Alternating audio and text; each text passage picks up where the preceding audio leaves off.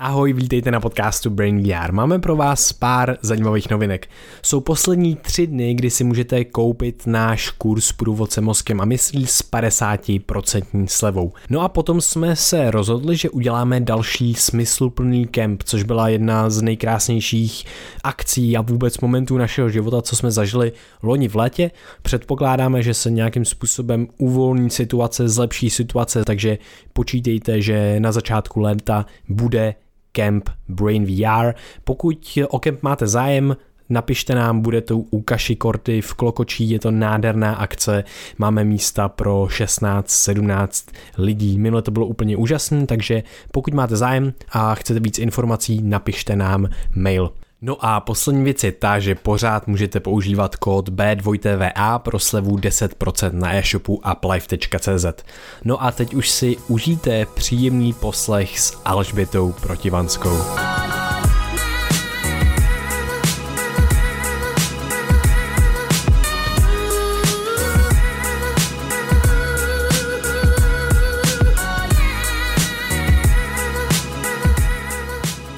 Vítejte na podcastu Brain VR. Dneska tady sedíme s Alžbětou Protivánskou. Ahoj Alžběto. Ahoj, děkuji za pozvání. Alžběta je psychoterapeutka, psycholožka a lektorka. Uh, prosím tě, co tě teďka všechno zajímá? Co je ten tvůj, co je ten tvůj největší zájem to, to, toho, čemu se věnuješ? A jak ses k tomu uh, dostala? A můžeš začít klidně Eh, od raného dětství, nebo tam, kde uznáš za vhodné.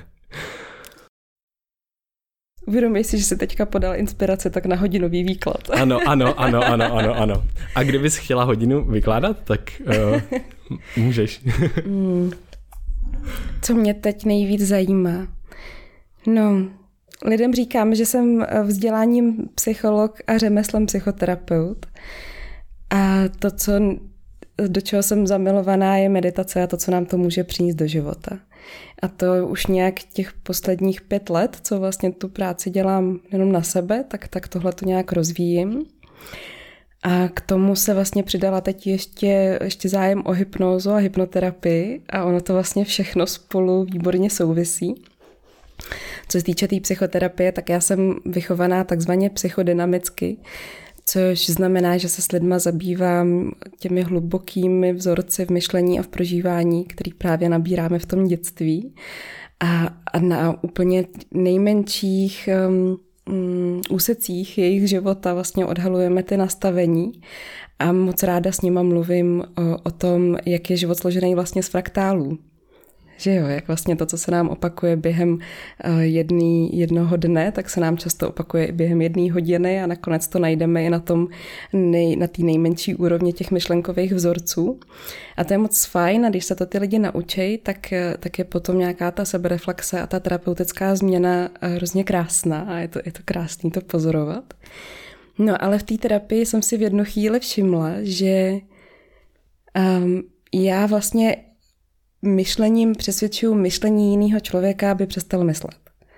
A to neprorazíte. to, tam máme vlastně tolik těch, jak by věci měly být a jaký jsem já, jaký jsou lidi a jaký je svět, že přesto se někdy zkrátka nejde dostat. A tam někde jsem i já sama začala pracovat s eh, meditací. A když jsem zjistila, když vlastně pro mě se ta meditace a nebo nějaká, nějaká i vedená meditace stala vlastně každodenní, každodenní věcí, tak jsem zjistila, jak moc to pro mě dělá, že právě to, to už to není, že bych sama sebe přesvědčovala, že bych měla něco změnit nebo by mělo být něco jinak, ale vlastně v tom uvolněném stavu, kdy, um, kdy, kdy vlastně ta vědomá mysl už to tolik nekontroluje, tak v tom uvolněném stavu se mohlo začít něco měnit. A tam jsem eh, to, to začala zkoumat a začala jsem zkoumat ty, no, ty lidi, který, um, u kterých máte pocit, že vás mají rádi a to jste potkali poprvé. Ty lidi, co si sedli pod strom a objevili tam pravdu o světě. Jak se tohle to dělá, kde se to hledá. A, a postupně jsem, jsem narazila na, na poměrně dost učitelů, kteří to předávají. Moc ne u nás, to, to mě trochu mrzí a tak mám takovou ambici být možná, být možná někým, kdo to tady dokáže vysvětlit um, srozumitelně. Um, O tamtud přišli, nej, nejdřív teda jsem, jsem se pokusila vníst tady tohleto do, do kurzu, který jsem nazvala Manuál na mozek a to mělo velký úspěch, ale zase to bylo uh, přesvědčovat lidi z hlavy o tom, jak je nastavená jejich hlava, aby přestali myslet. A, a to nefungovalo. Nebo minimálně jsem já z toho necítila to, eh, ten dobrý pocit, který jsem tam možná potřebovala. A tak jsem začala dělat meditační setkání a to, tomu se teď věnuju nejvíc, kromě terapie. A je úžasný, jak se to začíná propojovat. Jak mi lidi ze setkání chodí do terapie, to znamená, že už je to někdo, kdo, kdo už nějak hledá, kdo už se ptá, jestli se dá najít to štěstí, kdo už eh, si všimnul, že musíme změnit sebe, abychom změnili svůj svět, tak ty přicházejí do terapie a jsou ochotní už nějak Eh, pracovat daleko snadněji. A ty lidi z terapie často přijdou na ty meditace a tam se stane něco potom neuvěřitelně významného pro ten proces. A, a to je skvělé, jak se to propojuje. Takže mě to nějak přirozeně vedlo právě k té hypnoze, ale spíš z toho směru naučit se opravdu kvalitně eh, provázet člověka tak, aby on sám pak mohl v tom podvědomí dělat ty změny. A, a to, to umí hypnoza, takže tam nastupuju do nového výcviku uh, příští týden. Hmm. Měla jsi nějaký uh, aha momenty v průběhu tvýho života, kdy, který tě třeba právě vedly k tomu, um, wow, tyjo, já mám mysl a tam se mi dějou nějaké věci, že právě jsi třeba uvědomila nějaký třeba automatický vzorce a nebo co tě vlastně vedlo k tomu uh, zájmu o mysl, o to, že jsi potom šla studovat psychologii, až to teď vlastně propojuješ třeba i s tou meditací a tím buddhismem? Hmm. Um, neřekla bych úplně buddhismus, spíš, spíš nějaká přirozená spiritualita, něco, co je v jádru úplně všech přístupů. Ale když se takhle ptáš, tak si vzpomínám, že už vlastně no, mě bylo asi deset a já jsem si všimla, že každý z nás vnímá ten svět úplně jinak. A teď jak je to možný? A teď, a teď teda jestli teda každý z nás úplně jinak, tak to musí znamenat, že je tady tolik realit, kolik je tady lidí. A jak je možné, že jsme se na nějaký té formě reality shodli? A jestli se na to vůbec dá spolehnout.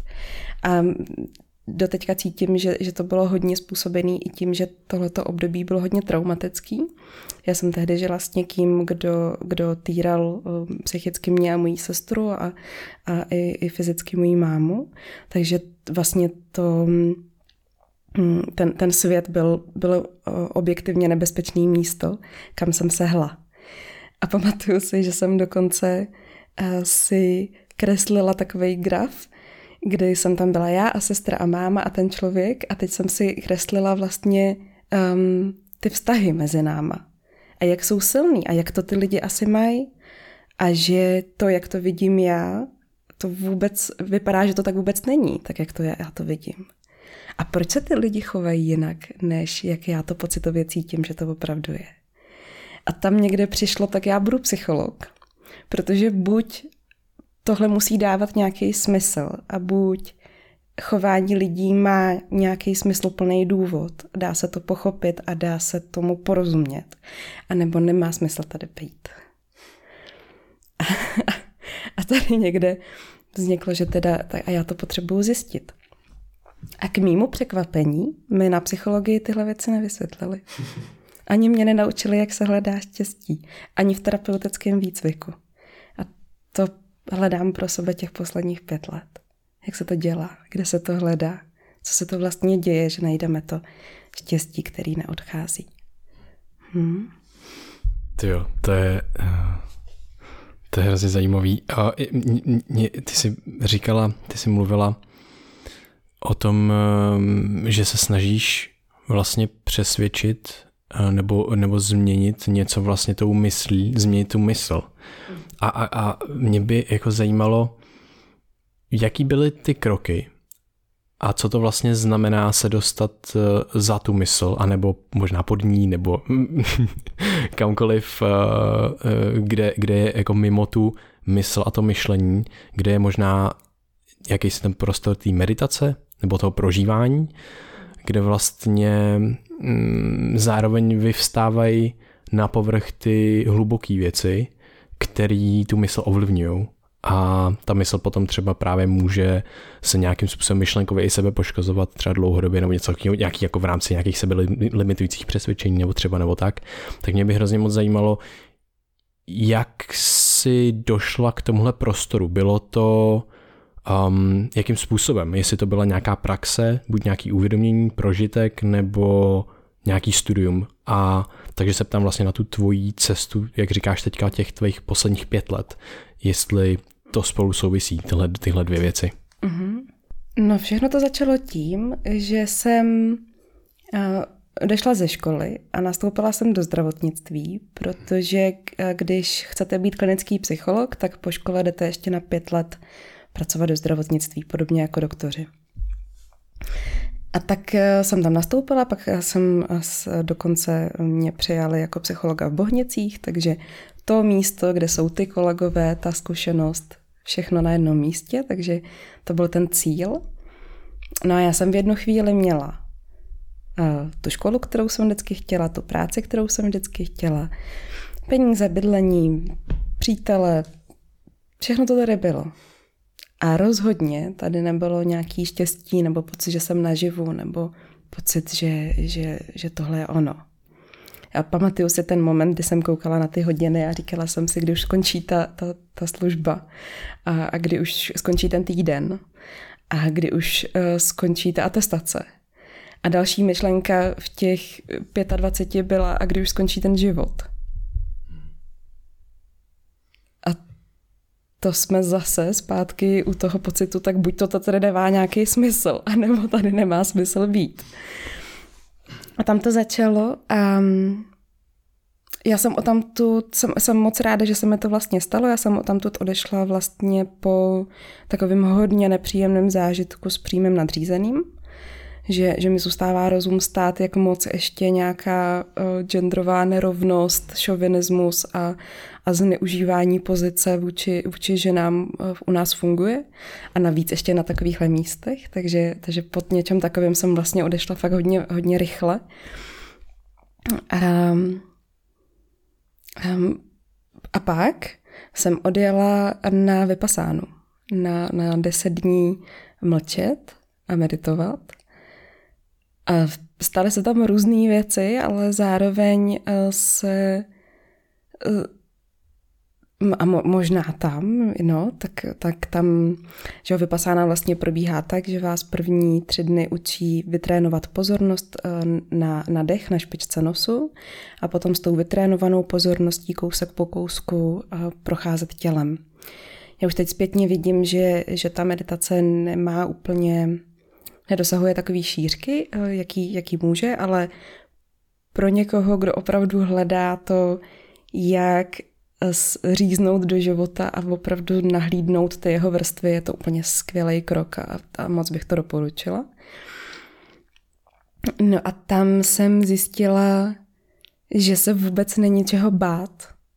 Že vlastně v tom přítomném okamžiku jediný, co máme k dispozici, jsou prožitky v těle. Ať se děje, co se děje. Je úplně jedno, jestli jsme vyhráli milion nebo jestli umíráme. Jediný, co máme k dispozici, jsou prožitky v těle. To ostatní je příběh, to ostatní je kontext. To ostatní je uh, náš pocit, jak bychom měli žít, abychom udrželi nějakou tady tuhletu strukturu, která dostala tady tohleto jméno, která neexistuje to ego nebo ta osobnost. Um, takže jsem přijela a e, opustila jsem partnera, který mezi tím už odjel do zahraničí pracovat a doufal, že tam přijedu za ním. A v tu chvíli vlastně už bylo všechno připravené na, na to stěhování, takže Eh, zkrátka, já jsem tady v jednu chvíli skončila eh, bez partnera, bez bydlení, bez peněz, bez práce, bez projektů, bez klientů, bez půlky přátel a bez lyžařského vybavení. A t- takhle, takhle na čisto. takhle na čisto a bez strachu. A v tu chvíli bylo úplně jasný, OK, tak teď, teď se to dá vystavět znovu.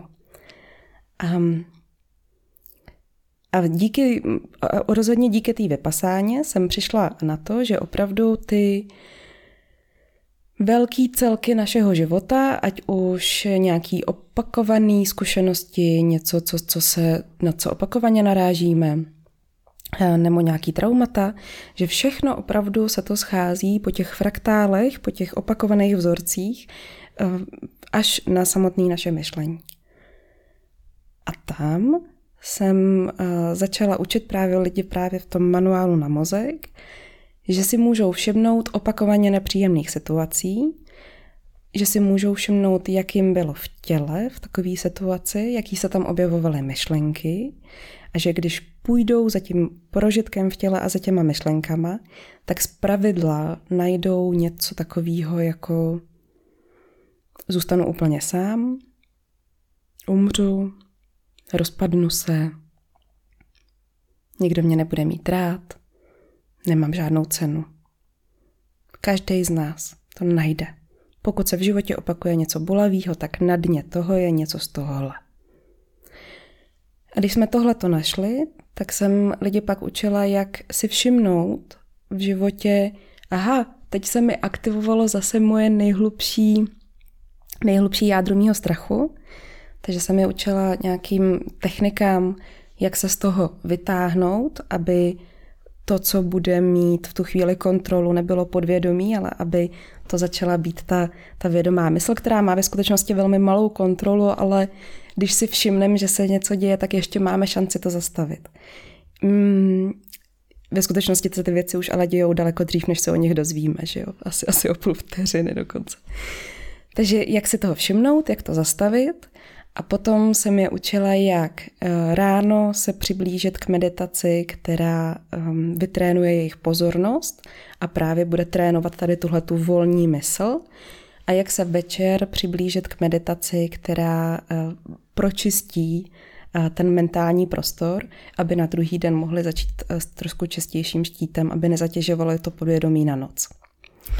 Takhle jsem jim to předala a nikdo to nedělal. A ta, a tam bylo jasný, že to nemůže fungovat, že nemůžeme lidem říct tohle dělejte, mně se to ověřilo, já vím, že to funguje, aby to začali dělat. Takže to nefungovalo, ale chodilo tam spoustu vlastně takových úspěšných a, a zrychlených lidí.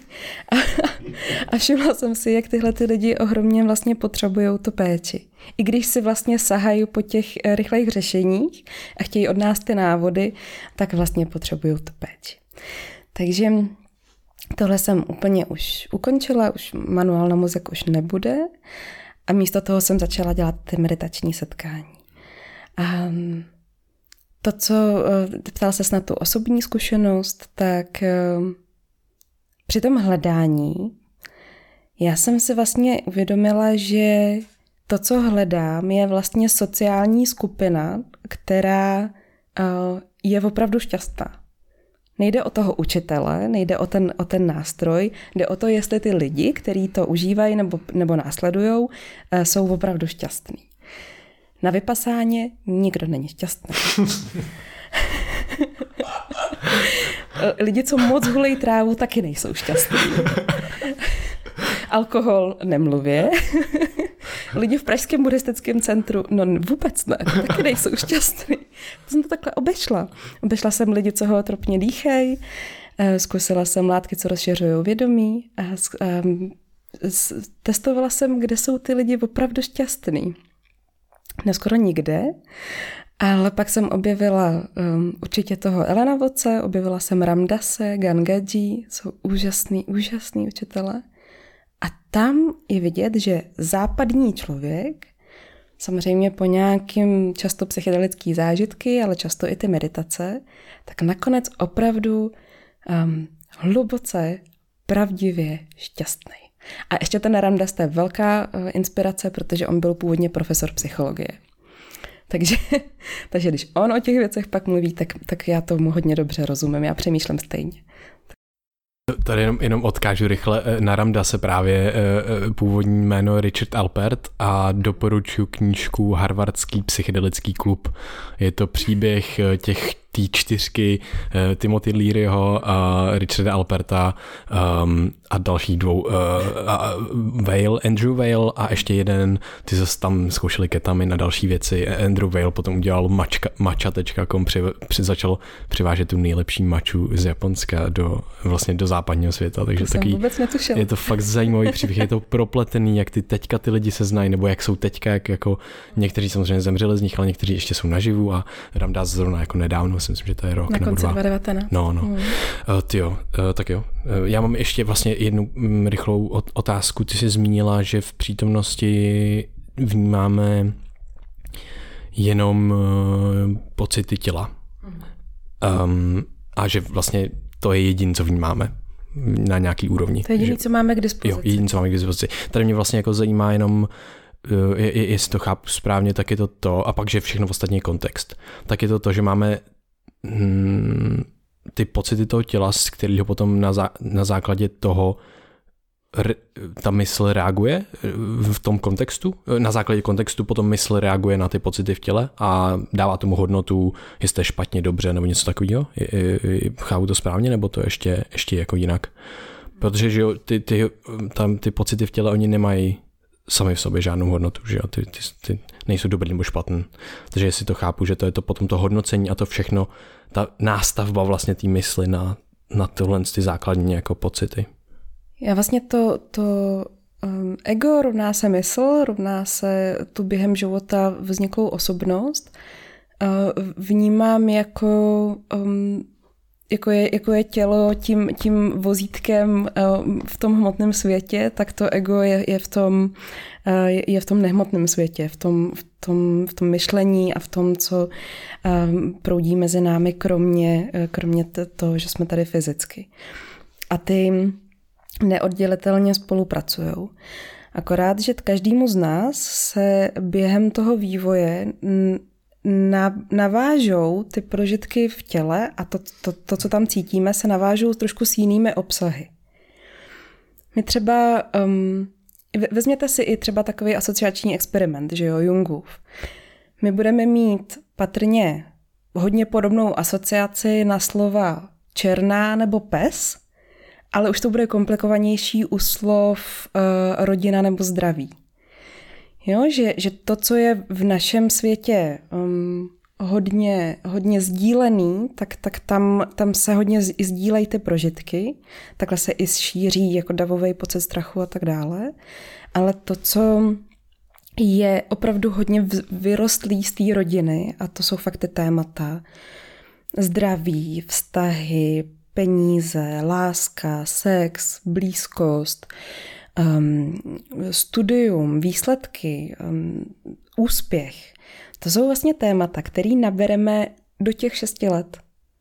A pak se, samozřejmě ten, ten školský systém to nějak v něčem utužuje a formuje dál, ale tohle nabereme do šesti let, kde vlastně uh, ten hlavní působící uh, element je ta rodina. A my na začátku jenom víme, že prožíváme něco, co, co s námi nějak hýbe, nějak to jako bolí, tlačí, svírá, nebo rozpíná, vibruje, um, něco to dělá. A zvenku je to napojený. Aha, ty se teďka bojíš, to je v pořádku. A nebo neblbni, co děláš, nebuď jako malá. Ale ten pocit, na který, který v tu chvíli se s náma děje, je ten samej. A v jednu chvíli se to pojmenuje jako pochopitelný strach, máme ho všichni, pocem to přejde a v druhém případě se to zakóduje, to je něco, co musím skrýt, protože ten člověk, se kterým tady žiju a který je klíčový pro moje přežití, to trestá. Jo, když položím nějaký extrémy. Jo? A všichni se pohybujeme tady na tomhletom spektru. Takže ten, ten prožitek v těle se nějak zakóduje a my potom tou, tou myslí a už těma konstrukcemi s tím, s tím dál pracujeme. A velmi často v závislosti na té výchově je to právě, že přijde ten impuls z toho těla a my to okamžitě začneme zpracovávat. Takhle bych se neměl cítit, protože jestli se budu takhle cítit, tak se budu projevovat tak, že mě svět bude trestat. Jestliže mě svět bude trestat, tak budu opuštěný. Skončím sám. A to se rovná emoční sebeři, to se rovná smrti. To znamená, že to, co teďka cítím, se nesmí dát najevo. To, to, to nejde. A začneme to tvarovat. Jak bych se měl chovat, když, když mám strach, jak bych měla reagovat, když, um, když, když jsem zamilovaná, jak bych, um, jak bych, jak bych měla vypadat, když, když jsem naštvaná. Donedávna jsem v sobě měla vzorec, i když se zlobím, že bych u toho měla vypadat pěkně. Jo? Protože běž si utří ten obličej, nebreč. To, to je velmi častý tlak na ženy ve společnosti. Takže my to začneme takhle tvarovat. No a s čím pak dorazí člověk do, do terapie nebo do jakýkoliv jiné formy seberozvoje, je, já vlastně jsem, jsem nějaká, nějak, nějak, nějak reaguju, ale vlastně to neustále ze zhora se pokouším tvarovat. A pokud se mi to nepodaří, tak zpětně se byčuju. Zase se mi to nepodařilo, zase jsem byla vztahovačná, nebo jsem zareagovala rychle, nebo jsem něco řekla tam, kde jsem neměla říct. To je špatně, to musím příště udělat líp.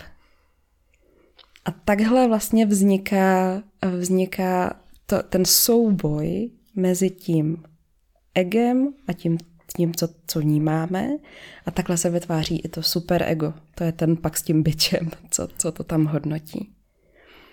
No a když um, se stotožníme tady s, tím, s tímhletím, s tímhletím světem jenom v té hlavě, tak se opravdu pohybujeme mezi egem, který o sobě zpravidla pochybuje, neustále se srovnává, neustále chce něčeho dosáhnout a má pocit, že tam, kde je teď, ještě to není dost, a mezi superegem, který trestá a vychovává.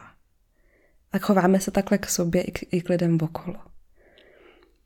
A když se tady v tomhletom všimneme, že jsme opravdu jak křečci v kolečku a že vlastně to, za čím jdeme, protože tam už se určitě budeme cítit líp, je jak mrkev na provázku. Tak v tu chvíli přijde takový, takový ten šok, že jo. Aha, tak tady to není. Vevnitř je pořád to prázdno. Problém je, že, že dost lidi často jdou tím směrem toho seberozvoje, a vlastně jdou si po, po lepším pohledu na sebe sama. Oni si vlastně jdou proto, aby, aby se opravdu zlepšili a aby teda až budou otužilí a budou mít dobrou paměť a budou, uh, budou pravidelně cvičit a heknou svoji vůli, tak potom už to bude konečně dobrý. Jenže to je vlastně vše, to je všechno skvělý, ale je to pořád vlastně unikání od toho, co tady opravdu je. A někdy je ohromně těžký se k tomu s člověkem dostat i v té terapii. Abychom zůstali u toho, co tady opravdu je, protože ta síla té vůle a toho jít dopředu a dál a dál a dál, to jde jenom nějakou dobu. Nejdří, nejpozději v 50, v 60 si všimneme, že to jde z kopce. Tak to je. Umřem, tohle tělo umře. A v tom, tam přijde velká úzkost a velká deprese a, a lidi to řeší různýma způsobama. Jo, ale když už teď se vlastně potkáme s tím, s, to, s tou hrůzou, s tou, s, tou, s tou neskutečnou bolestí toho někdy opravdu být s tím, co tady je. U někoho vina, u někoho zoufalství, u někoho naštvání, pícha, nadřazenost, arogance – plná prázdnota. A už teď s tím dokážu být a dokážu se v tom vlastně um, spálit se v tom, říká Gangaji, jo, tak tam někde na dně zjistíme, že ta mysl už nemusí, ne, už, už nemusí být tím, kdo nás řídí. Protože ta mysl jenom reaguje na náš pocit ohrožení. Ve chvíli, kdy pro nás není nic ohrožením, protože dokážeme být v čemkoliv, co je, tak se ta mysl stane partnerem. A poprvé začne pomáhat lidem a vystavovat ve světě něco, co neslouží jí. A já tohle to vidím jako teď to, co potřebujeme kolektivně. mě tady fascinuje vždycky, když se s někým bavím o dětství a o tom, jak se nám tam formují naše vzorce, tak uh, vůbec jako co to dětství je, jak uh, prostě člověk prochází nějakou kritickou periodou, co všechno se v tom našem mozku musí vytvořit za různý koncepty, aby jsme měli základní výbavu, se kterou můžeme jít do světa a přežít. Jaký algoritmy se tam musí vytvořit, aby, aby, aby mě nesrazilo auto, abych uh, trefil svého spolužáka papírkem, když mu chci poslat tajný vzkaz. Tohle všechno ta hlava musí spočítat a odhadnout tak správným způsobem, že to dětství je neskutečně jako náročná, náročný období. A potom tam je to neskutečně rychlý období, že najednou tam ten rodinný kruh, což je takový ten náš počáteční kmen, že jo, který je důležitý pro to přežití, tak najednou vystřídá ten společenský širší kruh, kdy jdeme do školy a tam jsou ty naše spolužáci a to je neskutečně krutý prostředí pro to dítě, který je mm, každý vychovávaný v nějakým jiném prostředí, ale tak i tak ta škola, ten vzdělávací systém si myslím, že se nás podepíše taky z velkého hlediska.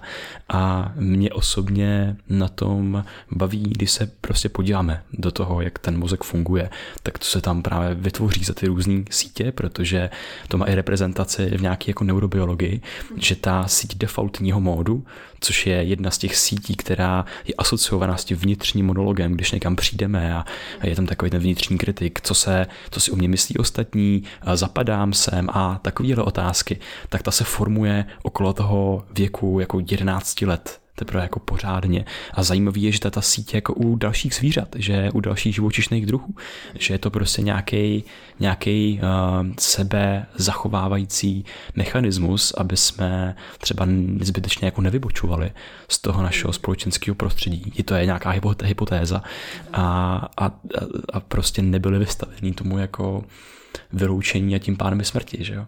Že to je neskutečně zajímavý. A uh, co mě k tomu napadá dál, tak je, uh, ty jsi tady uh, pojmenovala, že člověk potom disponuje různým strachem, různým děsem z toho právě, co teď je. A když začne třeba pozorovat ty věci a když začne mít takový ty nepříjemné otázky, kde, který končí třeba strachem, úzkostí, smrtí, tak právě mě zajímá, jak ty přistupuješ ke smrti, k té konečnosti člověka. Na tom eh, prostoru mezi myšlenkami je fascinující to, že tam ta osobnost opravdu na chvíli přestává být.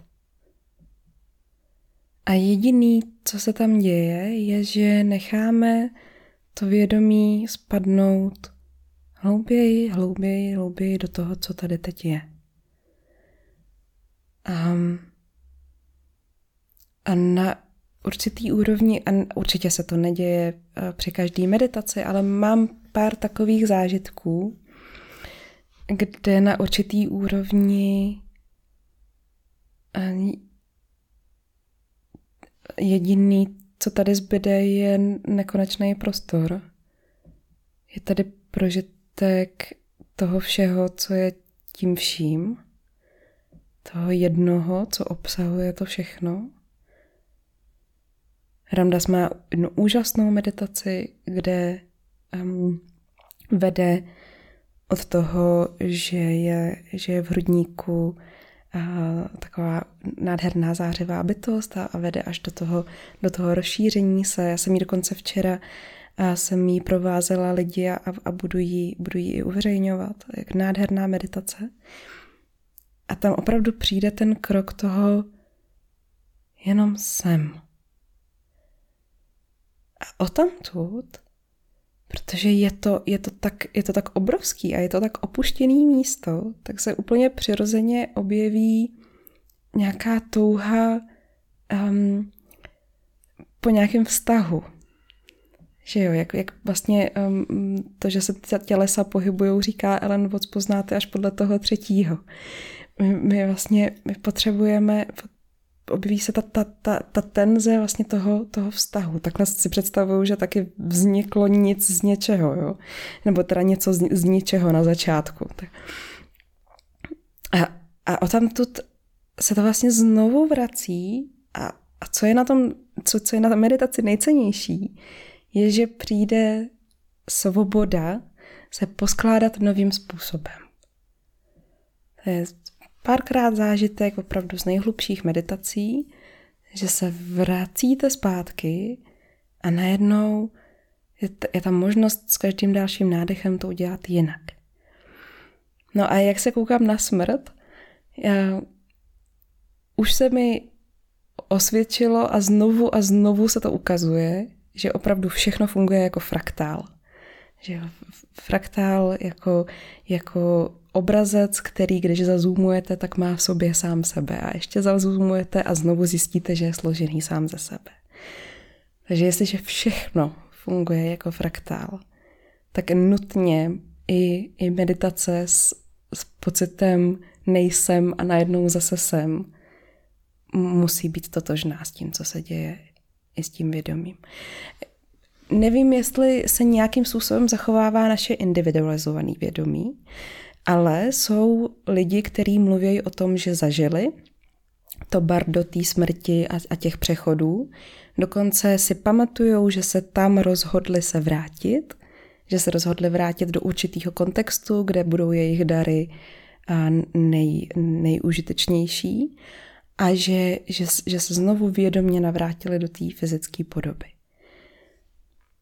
Takže já mám za to, že čím kvalitněji během toho života eh, rozpoznáme tu schopnost v každém okamžiku pravdivě být tím, co je, tak tím vědoměji budeme schopní projít i tím okamžikem smrti. A zdá se, podle toho, co, co píšou ty mistři, tak zdá se, že, že tohle, tahle ta schopnost být, být s tím, co je, dodává tomu individualizovanému vědomí jakousi odstředivou sílu. A že takový vědomí se pak pravděpodobně zase navrátí do té do lidské podoby. Takhle se na to třeba dívá buddhismus, takhle mluví mistři. A jinak se zdá, že se to, že se to znovu rozpouští do nějakého já jsem v jedné meditaci jsem, jsem opravdu měla pocit, že se to všechno vrací do, do zářivý do zářivý prázdnoty a, a že já jsem tím, kdo to pozoruje, jsem tou prázdnotou a jsem i tím, co se v tom rozpouští. Um, Ramdas nádherně mluví o tom, že se jednou seznámil s jednou uh, netělesnou bytostí. On vlastně měl na mysli, že potkal někoho, kdo channeluje nějaký vědomí. To je neuvěřitelně zajímavý fenomén. Já sjíždím celý YouTube a zkoumám lidi, co channelujou bytosti. Plejáďany, jo, různý, různý lidi. Fascinující je, že ty lidi říkají podobné věci. Jo? Takže channelují nějaký vědomí, myslíme si o tom, co, co chceme. Ano, on se s jednou takovou bytostí říkal a, já, a říkal, já mu věřím, on říká to samé, co já. já mu věřím. A, a ptal se ho, a, a co, co smrt? Smrt je úplně v pořádku. To je jako sundat si těsnou botu. A, to, a tak mám nějakou takovouhle vlastně obrovskou důvěru. A, do, a dodává mi to neskutečnou odvahu. A co je na tom zajímavé, že to dodává obrovskou odvahu vlastně eh, v té nejtitěrnější každodennosti. Protože když to vidíte takhle, tak jdete pomoct někomu na ulici, tak uh, oslovíte někoho, jestli mu nemůžete, jestli mu nemůžete být nějak užitečný. Tak řeknete mámě, že jste si vždycky mysleli uh, ABC. Tak řeknete tátovi, ať už jde do háje, že s váma takhle mluvit nebude. Uh, když to vidíte takhle, tak najednou opravdu ten život se stane sérií toho, jak můžu tohleto vyřešit s větší láskou. A znovu a znovu a znovu. A neříkám, že tohle, co teďka vykládám, jako si udržím vždycky. Jo? A to je taky velká mílka si myslet, že když jednou něco v meditaci zažijem a bude to krásný, že už to tady navždycky zůstane. Vůbec ne, že jo? To jsou jenom zážitky a ten zážitek má začátek a má prostředek a má konec, jako všechno. Ale nějak mě, mě tohle to tak uklidňuje, že, že kdyby, já bych byla teď znovu schopná, jo, rozpustit praxi, prostě jo, kdyby se jako něco stalo, kdyby se můj svět zhroutil, tak, tak bych byla schopná znovu říct, tak jo, tak, tak znovu a, a, a s větší láskou. Ale čím, když, se, když se tady k tomuhle eh, člověk zaváže, a opravdu je to, je to vnitřní závazek, přestat sám sobě lhát, přestat sám sebe zrazovat, prostě fakt říkat pravdu o tom, co tady je, tak dřív nebo později, a tím jsem si jistá, se ten náš svět, jo, ty, ty partnerské vztahy, ty rodinné vztahy, ty peníze, ta práce, to tělo, ono se to poskládá a postupně je to jak v bavlnce. Všechno to, všechno to funguje.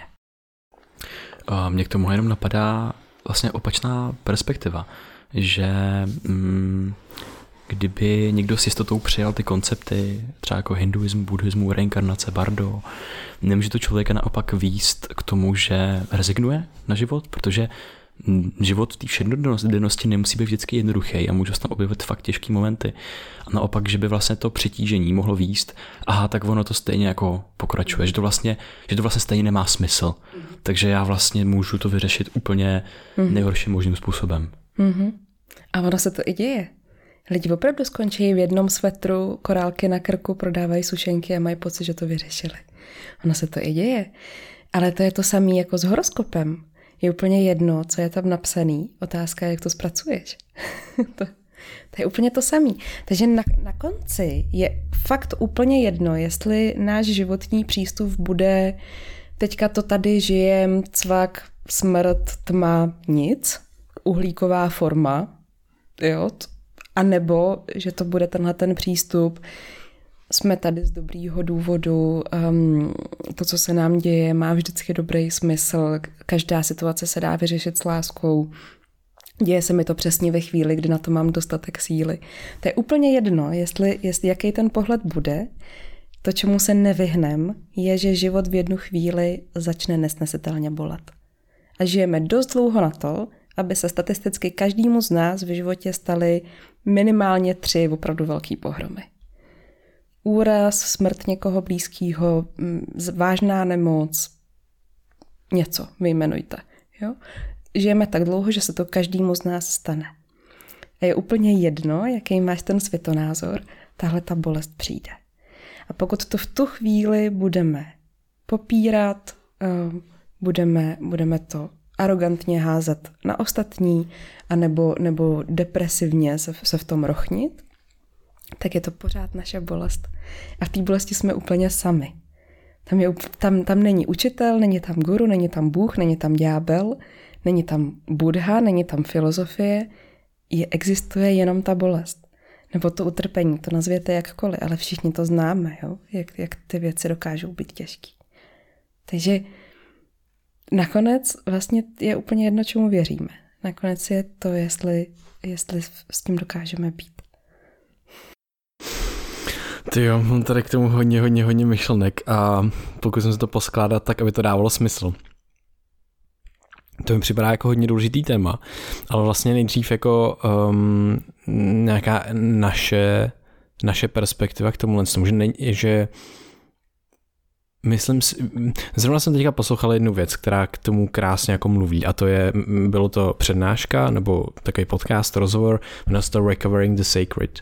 Bylo to jako um, znovu obnovování nějaký posvátnosti a hrozně mi to připomnělo to, o čem mluvíš. Jenom, že tam byl takový, tam byla právě taková dichotomie, taková, takový dva proudy a to bylo něco, úroveň toho, co ty si seš schopná představit, um, jako nevím, zářivá bytost a um, nějaká um, něco řekl bych jako ráj v podstatě, v tom smyslu, že nevím, že to můžou být fraktály, který, že máš nějaký takovýhle jako přesvědčení, který ale třeba ne, není úplně usazený je usazen v té zkušenosti třeba, ale není usazen tolik jako v realitě.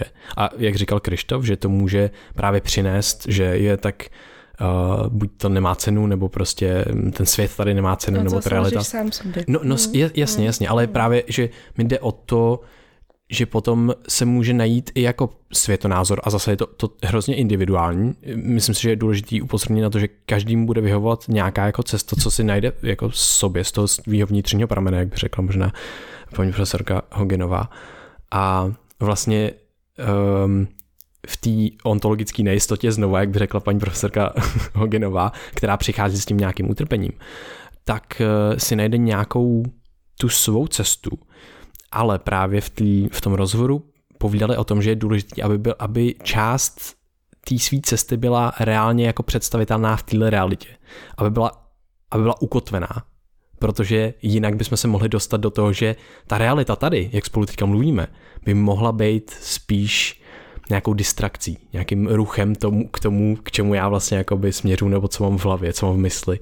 Takže se až moc v mysli, až vzdálím se moc nějaký jako mý představy ráje v úvozovkách a tam vzniká jako problém, protože hele, tady vlastně pff, já nemusím mít peníze, já nemusím mít oblečení, já můžu tady a teďka wow. Uh, Jo, teďka my můžeme ty lidi vidět, jakože já jsem viděl na přednáškách různých, já nevím, Jirky Charváta jako lidi s velice silným přesvědčením, který ale bylo jenom sebe potvrzující. Bylo to v podstatě, já si vymyslím svého boha, budu mu věřit a ten má vš- já mám pravdu, protože já jsem to prožil.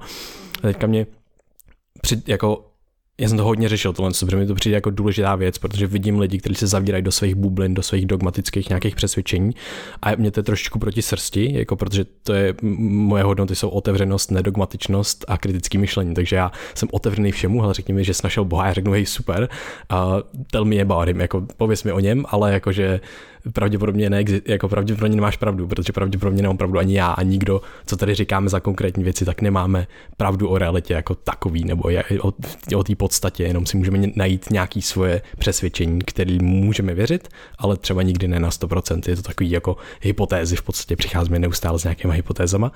A tam je přijde vlastně důležitý, že v těch eh, různých zážitcích, který máme, ať už je to v meditacích, ať už je to v životě, ať už je to v té ontologické nejistotě, kdy procházíme nějakým ztrátou partnera, bolestí, utrpením, jak si popsala, tak vlastně najít ne obsah, nebo vycházet ne z informací, které nám tam chodí v rámci toho, že něco nějak je, že si vytvořím nějaký přesvědčení, ale z toho pocitu, z toho bytí v té situaci. Pravda o tom, co tady je.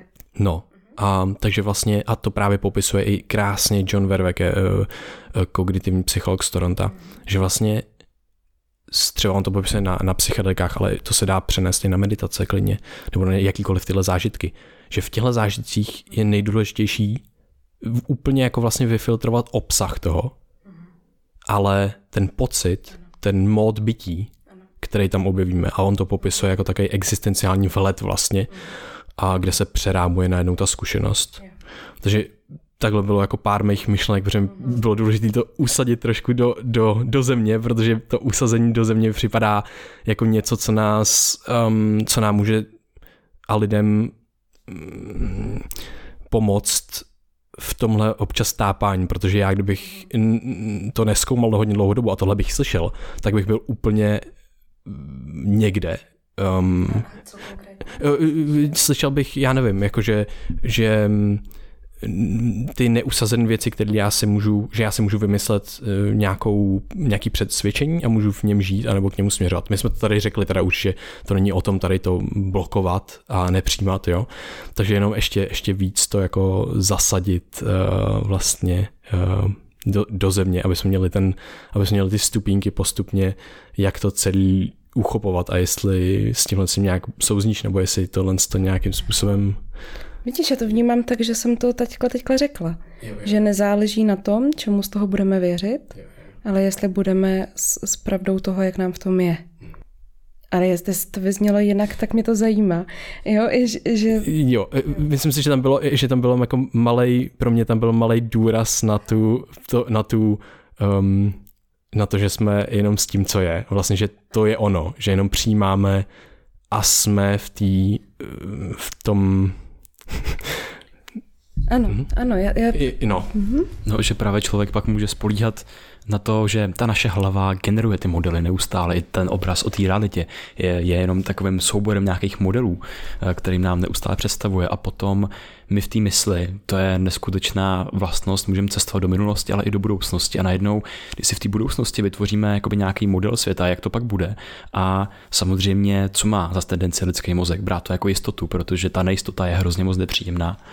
Takže tak jo, jenom. No jasně, protože to, to vytváření těch modelů, ke kterým se pak upínáme, tomu se říká spirituální ego. To je hrozně nebezpečný.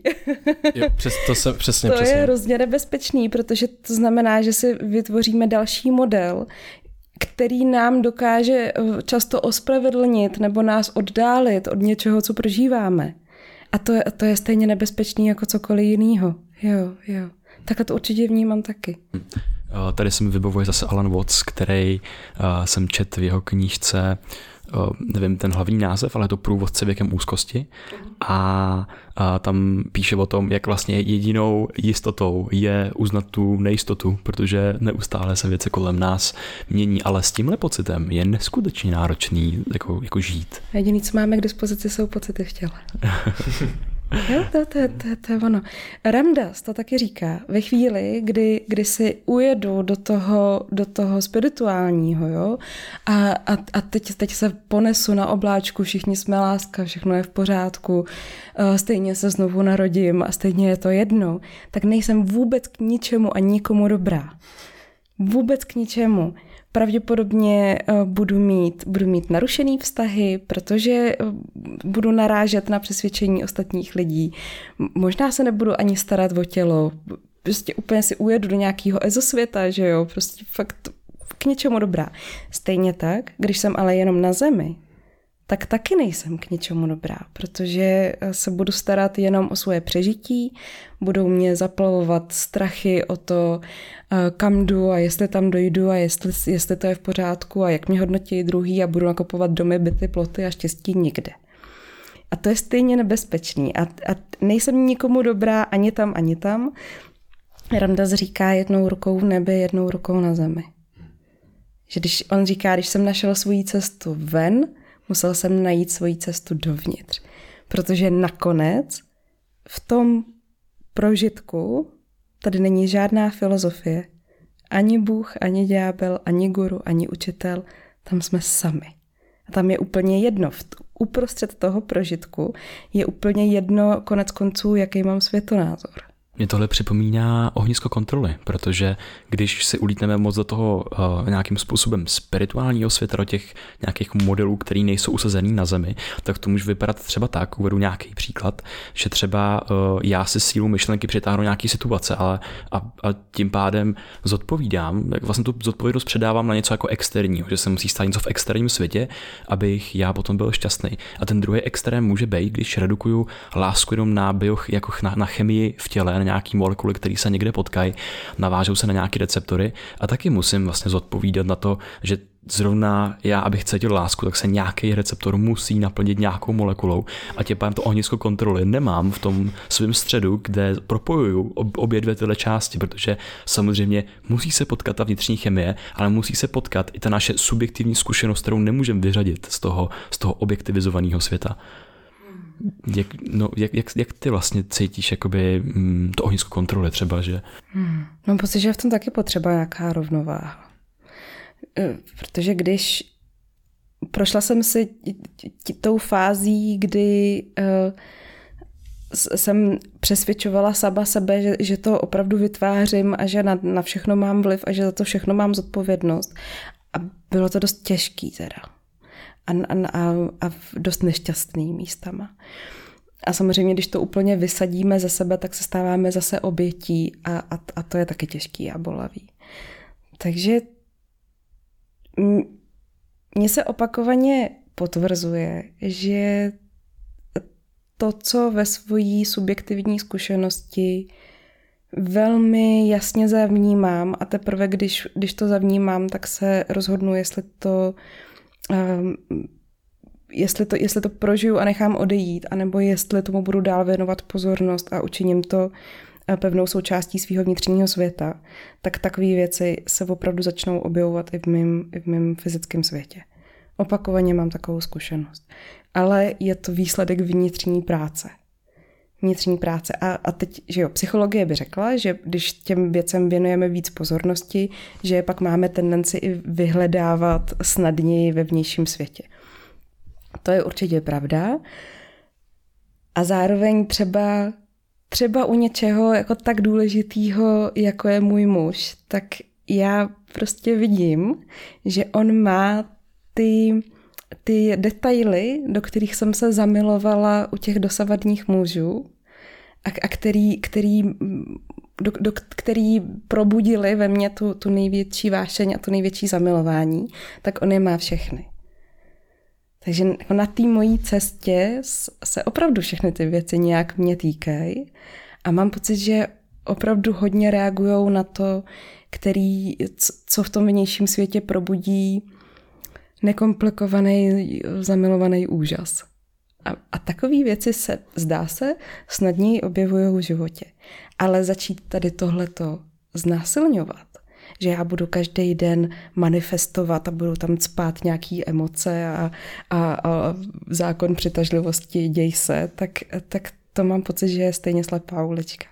My, my to máme takový, ty jsi říkal ten pohled psychologie, tak my máme co ten neurověd, že jo. A jako čemkoliv, co se, co, čemu věneš pozornost, tak se ti fyzicky potom v mozku opravdu jako můžeš nevím, vizualizovat si věci a vytváří si větší a větší fyzickou reprezentaci v tom mozku svým. A právě tady je hrozně zajímavý to, že ten, ten, ten, ten mozek opravdu jako ovlivňuje částečně, nebo celý ten organismus samozřejmě, ale ten, ten mozek z velké části, jak vnímáme ten svět, jak vnímáme tu realitu a co v ní vlastně vidíme. A je hrozně krásný to, do jak velké míry a do jak velké míry nás dokáže klamat, jako jak se ne, neustále sami sebe klameme a mě to, mě to jako hrozně, hrozně baví, že jsem vždycky jako úplně um, fascinovaný tím, jak, jak moc se mi mění nebo může měnit vnímání v průběhu času, když se na něco, když prostě něčemu věnuju čas a pozornost, ale je to úplně jako jasný, prostě to dělám si, jakože ten mozek je jenom filtr na tu jako realitu, na to vnímání. Pak do ní ještě dokonce nejenom, že filtruje věci, doplňuje. ale on i doplňuje prostě. Tady hele, máš k tomu strach, tady k tomu máš, to je klacík, to není klacík, to je had, takovéhle věci. Ne?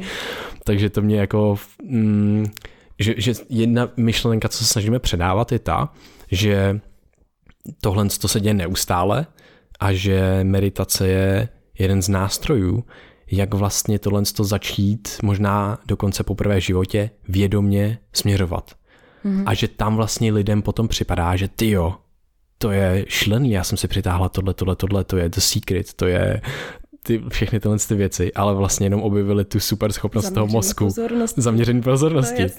No, um, to, a to se mi strašně líbí jo, a, jo. a přijde mi to jako takový, my to nazýváme v podstatě jako nějaký jako, jako reality hacking. Ty ne, ne, ne, ne, nehackuješ realitu, ale hackuješ si svůj uh, vlastní biologii nebo prostě no, optimalizuješ no. a teďka najednou wow, já vidím svět trošičku jinak a tyjo, já mám pauzu před tím, než budu reagovat naštvaně na někoho.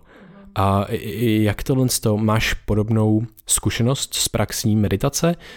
Um, my máme pocit, že to vytváří takovou bublinu času, před mhm. tím, než si začneš reagovat. Mm-hmm. Je to něco, je to podobně, o čem jsi mluvila, no, že dokážeš... To bylo to jádro toho manuálu na mozek. Jo. To bylo ono, jeho, že, že aby si lidi všimli, že opravdu eh, zaměřená pozornost, obohacená o vnitřní dobrý pocit, dělá lehčí život a že dokonce, když si budou dobře všímat toho, jak se cítí, tak dokážou být daleko díl s tím, jak se cítí, aniž by okamžitě reagovali.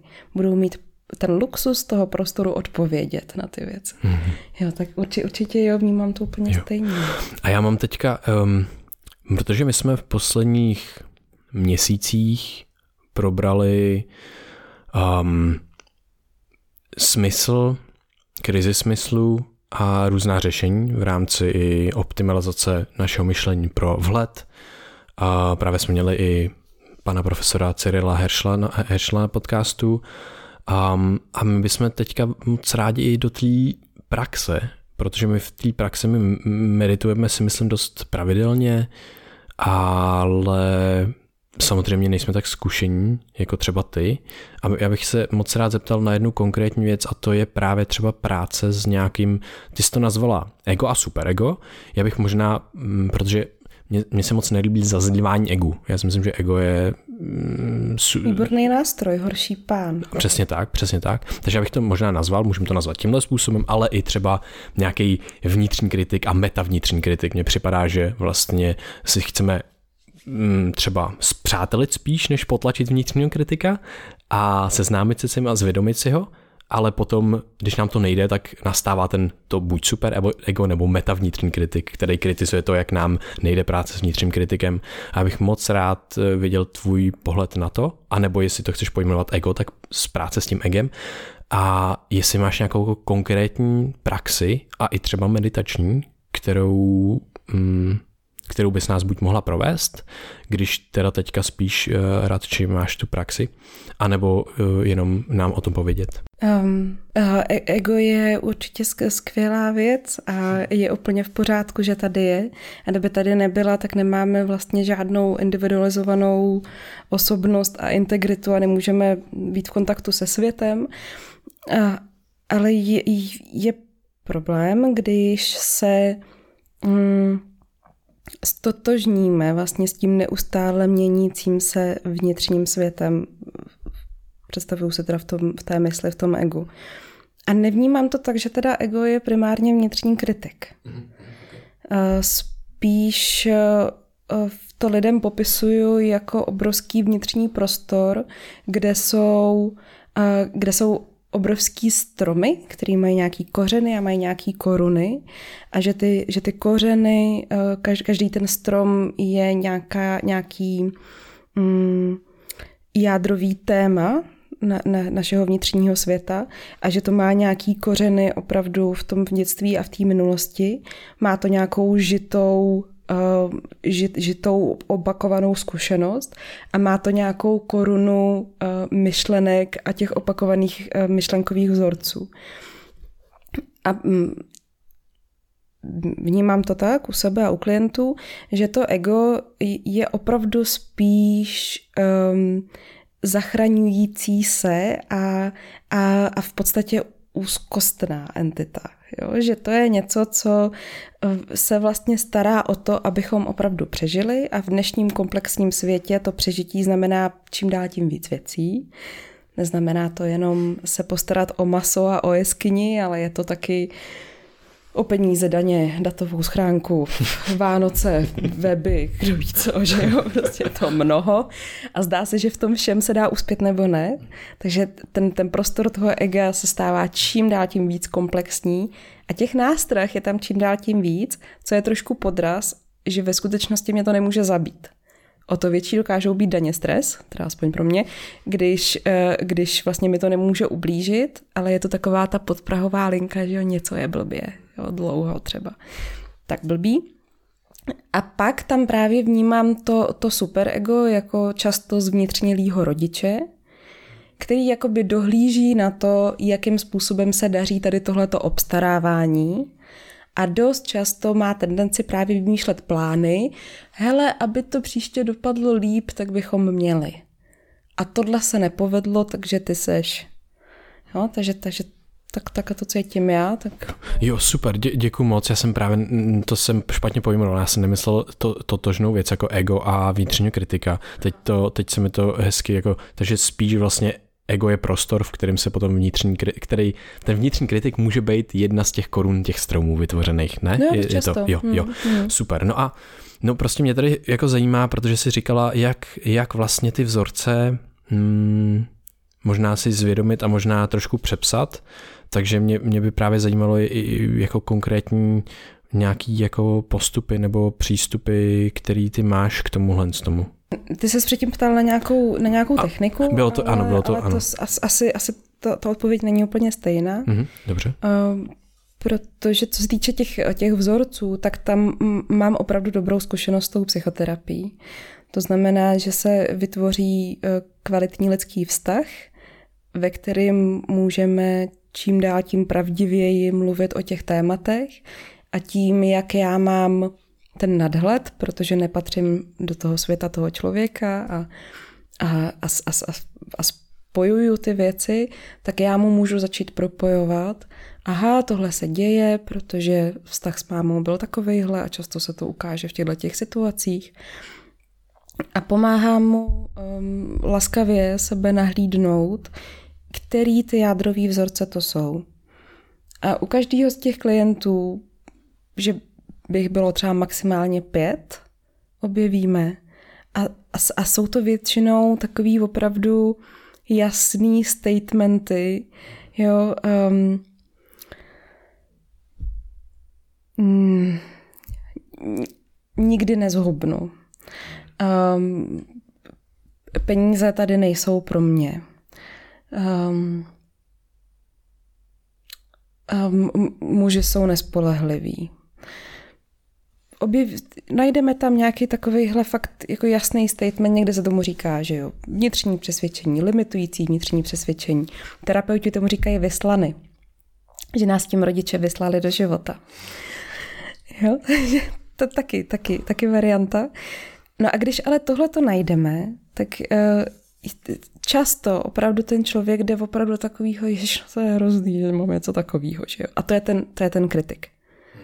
Já jsem teďka v sobě našla něco, na co když se podívám, tak to nedává smysl. V mojí aktuální realitě se to nemůže stát. Mám dokonce zkušenost, že to není pravda a stejně tomu věřím. A tam je ohromně důležitá ta role toho terapeuta, kdy ne, ne, ne, pojďme to nehodnotit a pojďme zjistit, jaký je z toho ten pocit. Co se stane, když do sebe pustím tady tohleto? Všichni chlapi jsou nespolehliví. A teď přijde, že jo, nějaký pocit zklamání, nebo hnusu, nebo zoufalství, nebo pohrdání. A tak v tom zkusíme být. A teď sem pozveme ty pocity.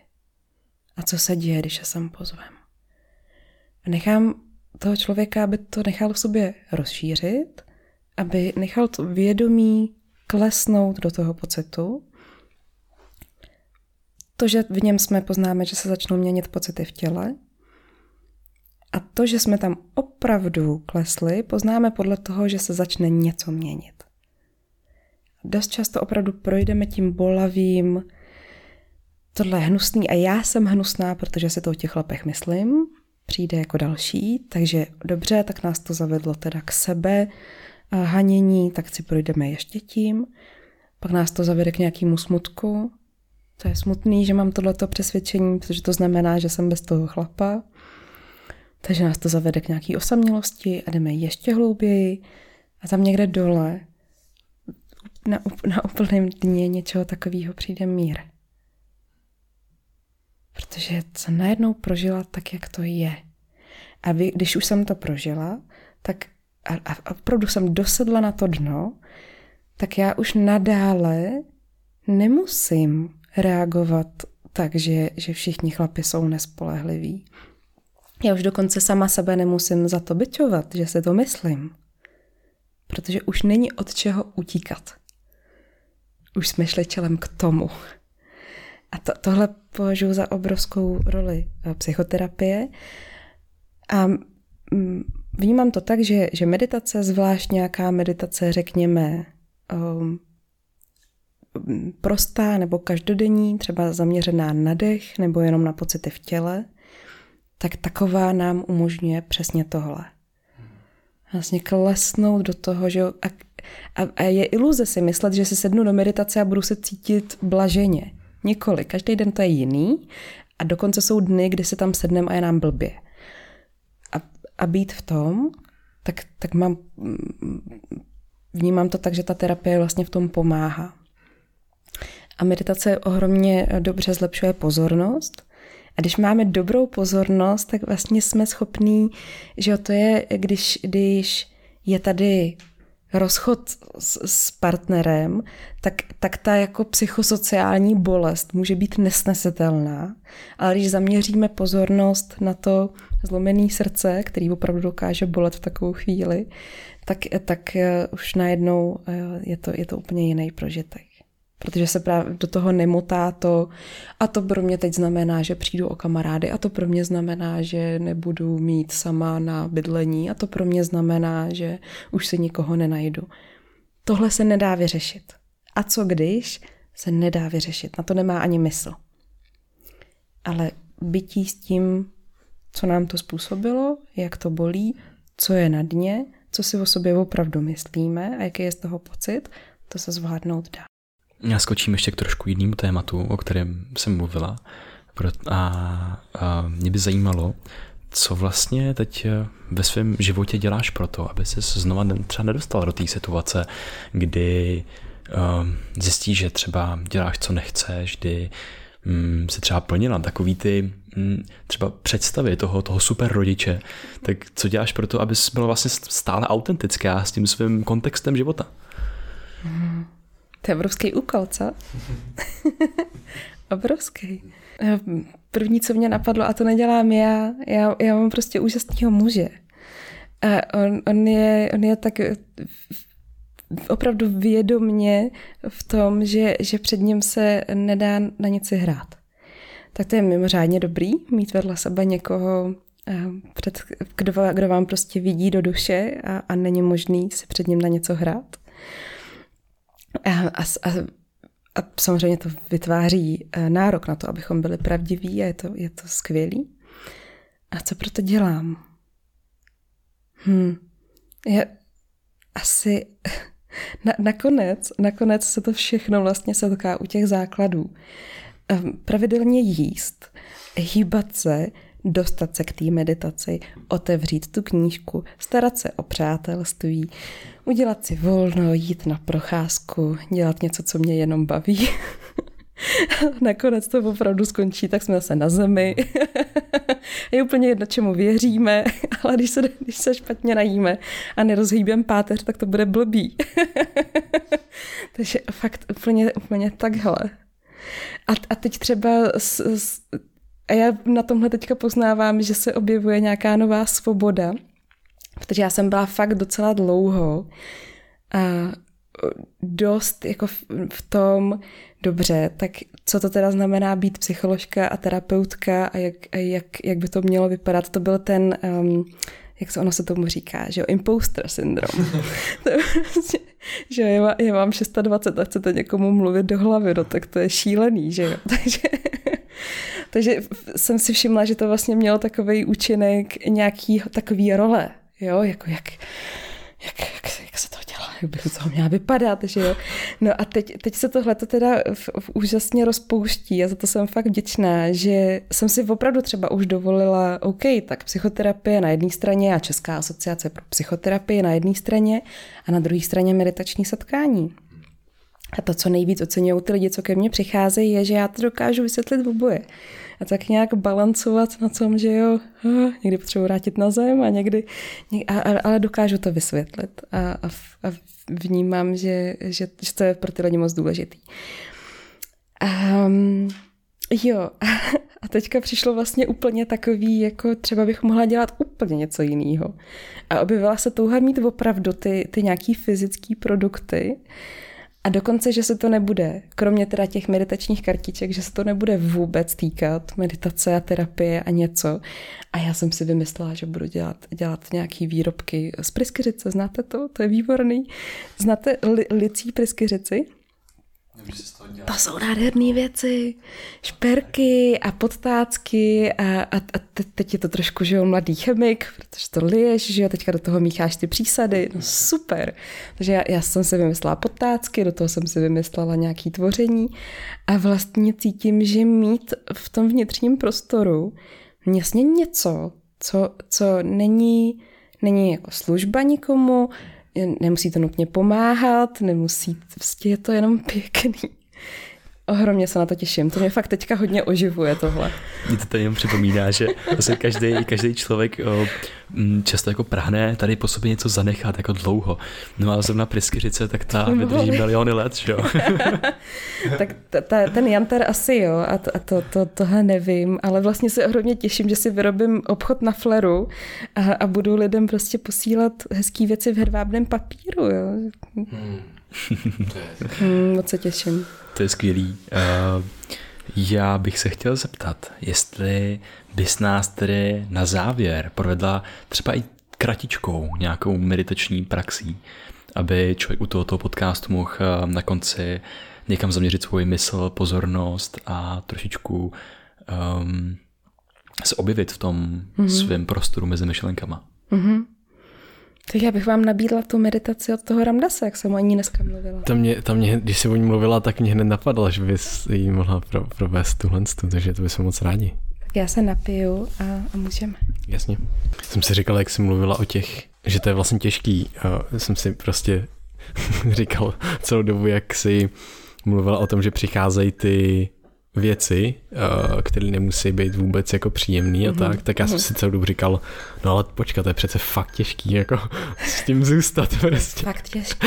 A, a, a mě jenom, mě jenom, jsem si říkal, kdyby tohle někdo slyšel, tak je to vlastně najednou a, a měl uvědomění, že ty jo, já bych se chtěl vydat na tu cestu, anebo ne, to je prostě náročná cesta hrozně a tak. A může, um, mám pocit, že občas si vytváříme příběhy, které nejsou užitečné, které můžou být navíc. V tom smyslu, že ty hledáš a ty nenacházíš a pak si teda vytvoříš něco, aby člověk něco našel. A mm, zase třeba tu zodpovědnost... Jako ten světonázor, jo? Nebo... Mys, ne ten světonázor, nebo... nějaký třeba trauma si najde a vytvoří si ho, který tam třeba není. Je, je, setkala se s tím někdy? Mně připadá, že si vytváříme občas totiž příběhy, které nejsou užitečné. A dělá to třeba ten vnitřní kritik nebo něco. Ta, ta paměť je fakt nespolehlivá. Ona si dost věcí vytvoří a, a, a potom je ještě dotvoří během. Mm, no, mně nakonec přijde, že není důležitý, jestli se to stalo nebo ne. Jestli to v přítomném okamžiku probouzí emoce, tak je to podstatný. Jo, dobře, dobře, dobře. Eh, no a potom jenom teda eh, ta, ta meditace může sloužit jako to jedno procento každý den, jako to něco, co v průběhu času ti může... Jedno procento čeho? Jedno procento posunu v té dané věci, v té dané tématice, v tom, v tom daném tématu, co člověk řeší. Že ani se na to třeba nemusí soustředit, ale ta meditace, že mm, může sloužit jako částečný um, hledání toho, toho, co funguje a co nefunguje, protože teď, teď jsem jako se bavil o tom s někým a že to vlastně i z, toho, i, i z té východní filozofie, že to není jenom soustředit se na dech nebo soustředit se na něco, ale že to je jako filtrování a, a strategií té mysli, které fungují a nefungují. Takže si k tomu může bez té mm, nějakých No, no úplně, úplně věcně, jo. Mhm. Když začneme uh, meditovat, a to možná je to pro někoho takový vznosný slovo, ale ono to fakt může znamenat jenom si na 15 minut sednout na zadek a pozorovat dech. Mhm, a všimneme si, že do jednoho nádechu a výdechu tady máme myšlenky. A tak znovu vrátíme pozornost k dechu. Takže to zlepší naší vůli, pozornost, schopnost si dobře pamatovat, zlepší to eh, schopnost kvalitně myslet, jednak do hloubky, jednak do šířky. Zlepší to naší trpělivost, schopnost navazovat kvalitní mezilidský vztahy, mm, zlepší to kontakt s tělem, zlepší to schopnost sám sebe do něčeho dokopat, zlepší to schopnost zůstat aspoň u jedné stránky knížky v celku. Všimneme si, který, který filmy, eh, aplikace a webové stránky nám ubližují, protože se staneme vnímavější k tomu, jak na nás působí svět. Velmi praktická věc. Tak to je skvělý selling pitch před meditací. Vaším jazykem. tak to je to. A, a já ještě teda lidem říkám, že, že opravdu ty, ty druhy té meditace předávám dva.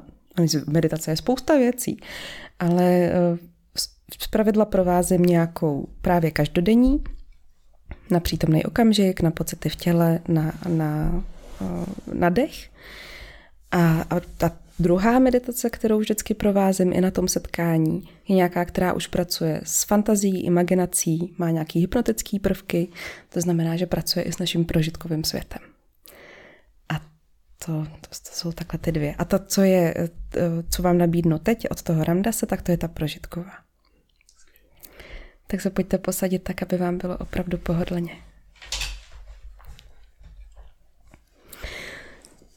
Můžete si sednout na židli nebo do křesla, když se někdo bude chtít sednout i na zem. Hmm. Nejlepší je taková pozice, kde máme hlavu nad srdcem a srdce nad pánví. Brada je jemně vtažená dovnitř a ramena stejně tak jemně dozadu a dolů. Všimněte si, že jenom se zavřenýma očima se něco začalo měnit. Jako kdyby se něco zpomalilo a sklidnilo. S dalším výdechem nechte váhu těla klesnout ještě hlouběji dolů, do židle, do země.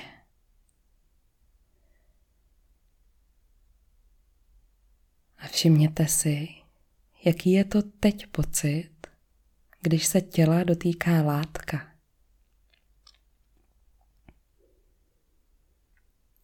Všimněte si, jaký je to pocit vzduchu na kůži.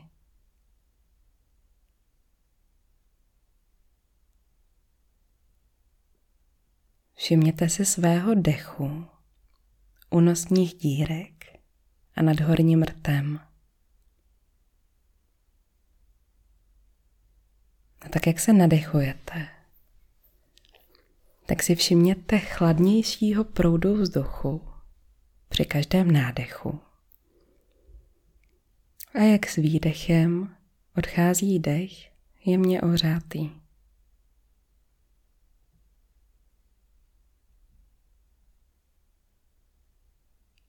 Pozorujte teď, kudy dech prochází. Možná si ho všimnete v nose, v čele. Všimněte si, jak prochází vaším krkem.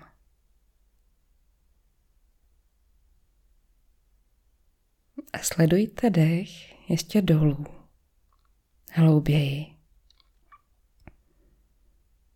Až dorazíte do středu svého hrudníku, blizoučko k vašemu srdci.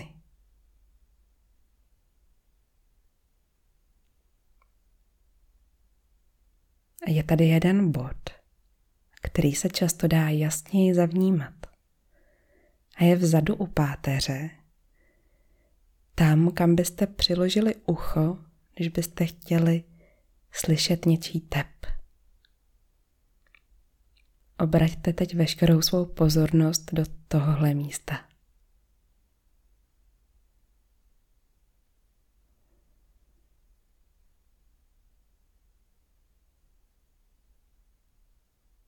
Představte si, že v tomhle místě sedí v lotosovém sedu nádherná bytost, naplněná láskou a absolutním klidem.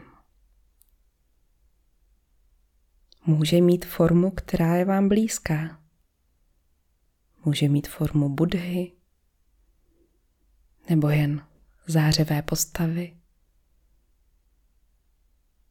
může mít formu malého dítěte. Ať už ji vidíte jakoukoliv, všimněte si toho klidu a té lásky, která ji obklopuje.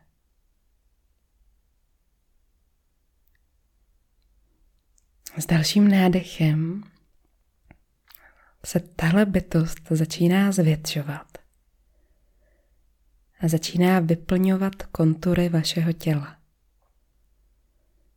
Kde byly její nohy, jsou vaše nohy. Kde byl její trup, je váš trup.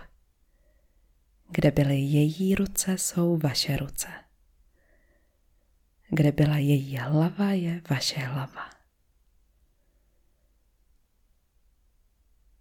Prožijte ten pocit.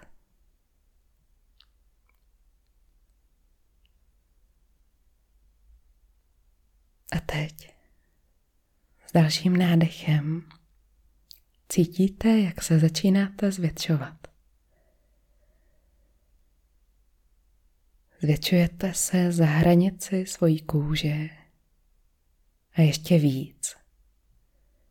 A už jste velcí jako tahle místnost, ve které teď sedíte a uvnitř sebe máte všechny bytosti, které v ní teď jsou.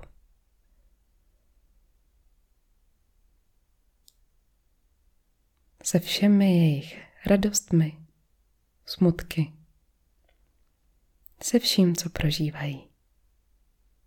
Dovolte si to zavnímat.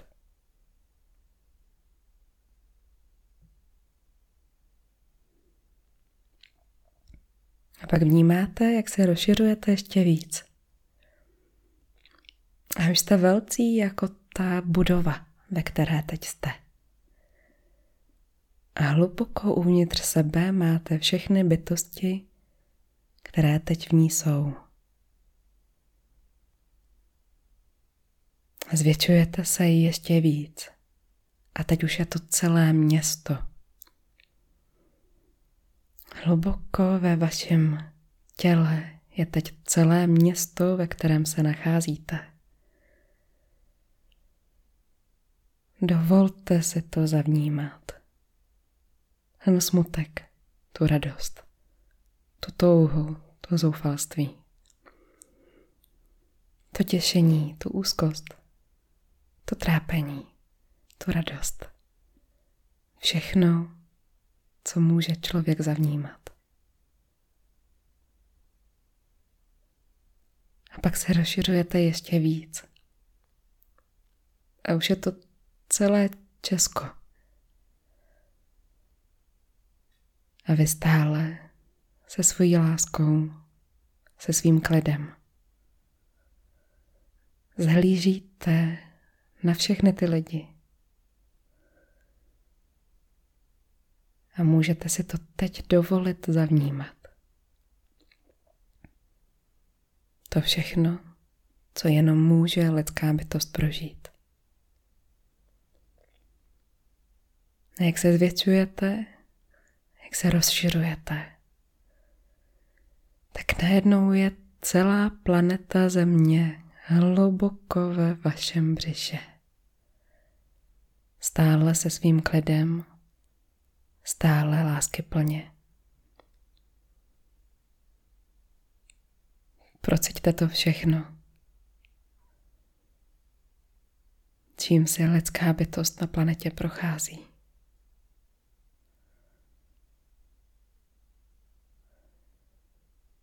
Dovolte se zavnímat tu vřavu, ten chaos,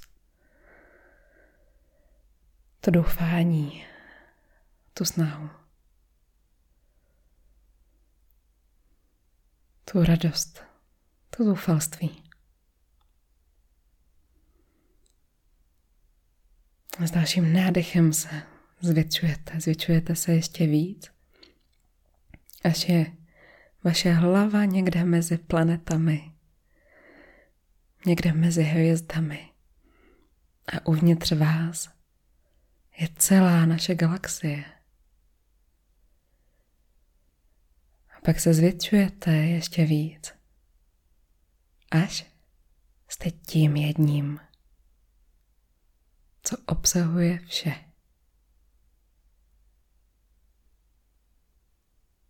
Dovolte si zavnímat tu samotu.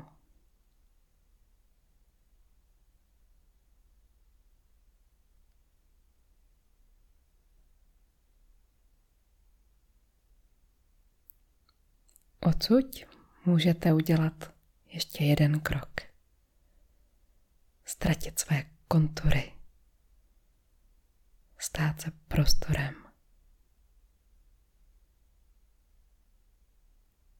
zářivou prázdnotou.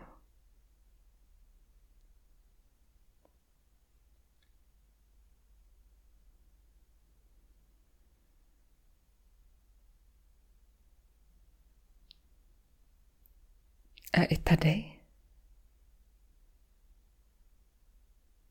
stále něco je.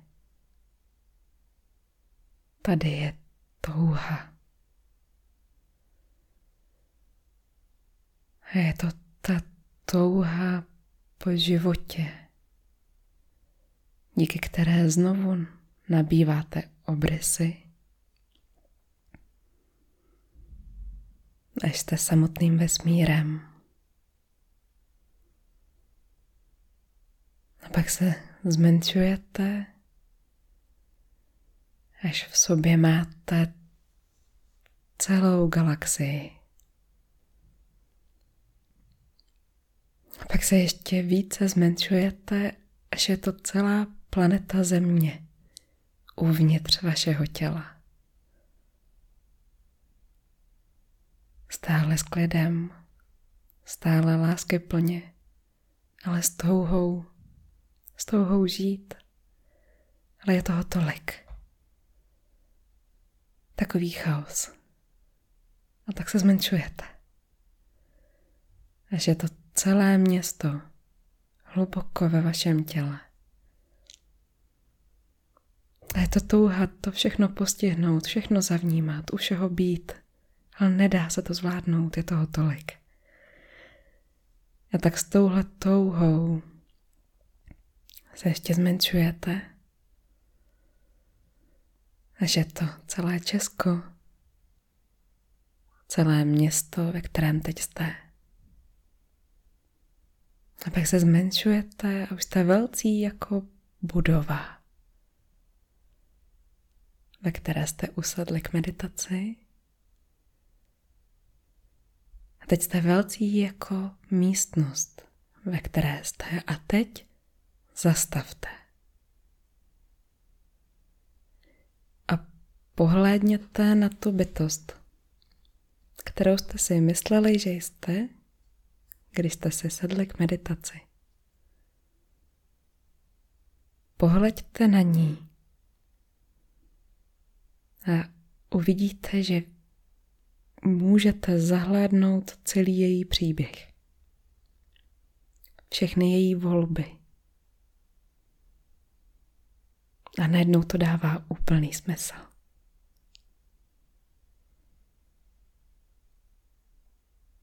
Ta rozhodnutí měla proběhnout přesně takhle. Ty volby byly tím nejlepším, co se mohlo stát. Můžete odsud nabídnout svůj soucit téhle bytosti. Můžete jí požehnat.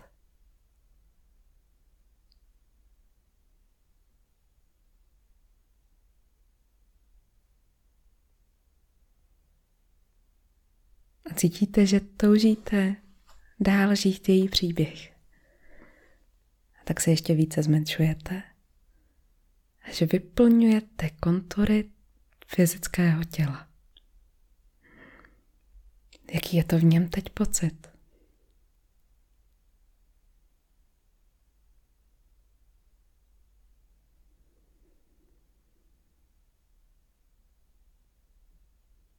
A tenhle prožitek velikosti, klidu, lásky se ještě více zmenšuje a usazuje se jako zářivá bytost, jako zářivý diamant. Hluboko ve vašem srdci.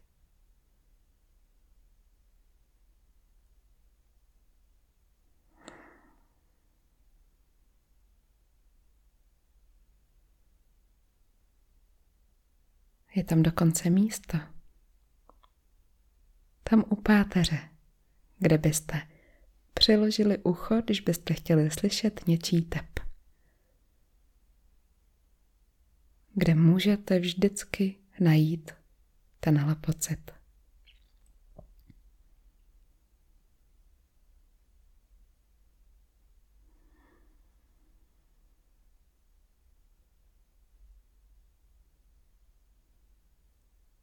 Pak, až pro vás bude ten správný čas, tak se můžete pomalu tím svým tempem vrátit zpátky do místnosti. Moc děkujeme. Bylo to moc příjemný. Je. Tak jo, tak uh, moc děkujeme za krásný rozhovor a děkujeme posluchačům, že se doposlouchali a domeditovali až do téhle chvíle. A mm, tahle meditace bude přeložená k podcastu formou i speciálního dílu, takže se ji můžete pouštět kdykoliv a budete chtít. A já si ještě zeptám, kde ti lidi takhle můžou najít, můžou kontaktovat, můžou případně přijít na tvoje meditační setkání. Mm-hmm. Všechny informace na mých stránkách eh, alžbětaprotivanská.cz kde vypisuju jak meditační setkání, tak eh, tam uveřejňuju právě takhle meditační nahrávky a taky podcast Prostor mezi myšlenkami. Takže všechny informace tam. Mm-hmm. Takže všechny tyto informace tak budou obsažený v popisku tohle podcastu a teď už mi dovolte vám poděkovat, že jste se doposlouchali až sem a tobě. Až by to moc děkuji za tvůj čas a za příjemný povídání. Já moc děkuji za pozvání. Mějte se krásně. Díky, mějte se hezky.